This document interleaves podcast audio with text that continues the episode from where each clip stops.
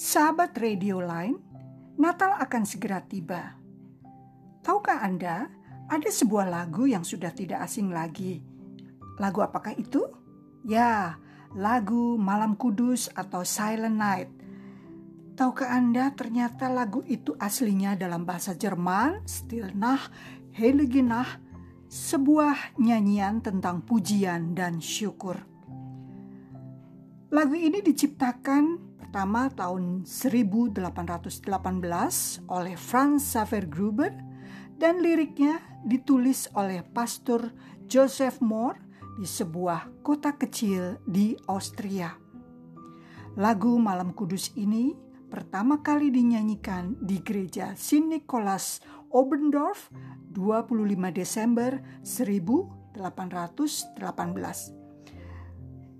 Sahabat Radio Line, sebuah kebanggaan untuk seluruh umat Nasrani bahwa tahun 2011 lagu Malam Kudus dideklarasikan sebagai warisan kebudayaan tak ternilai.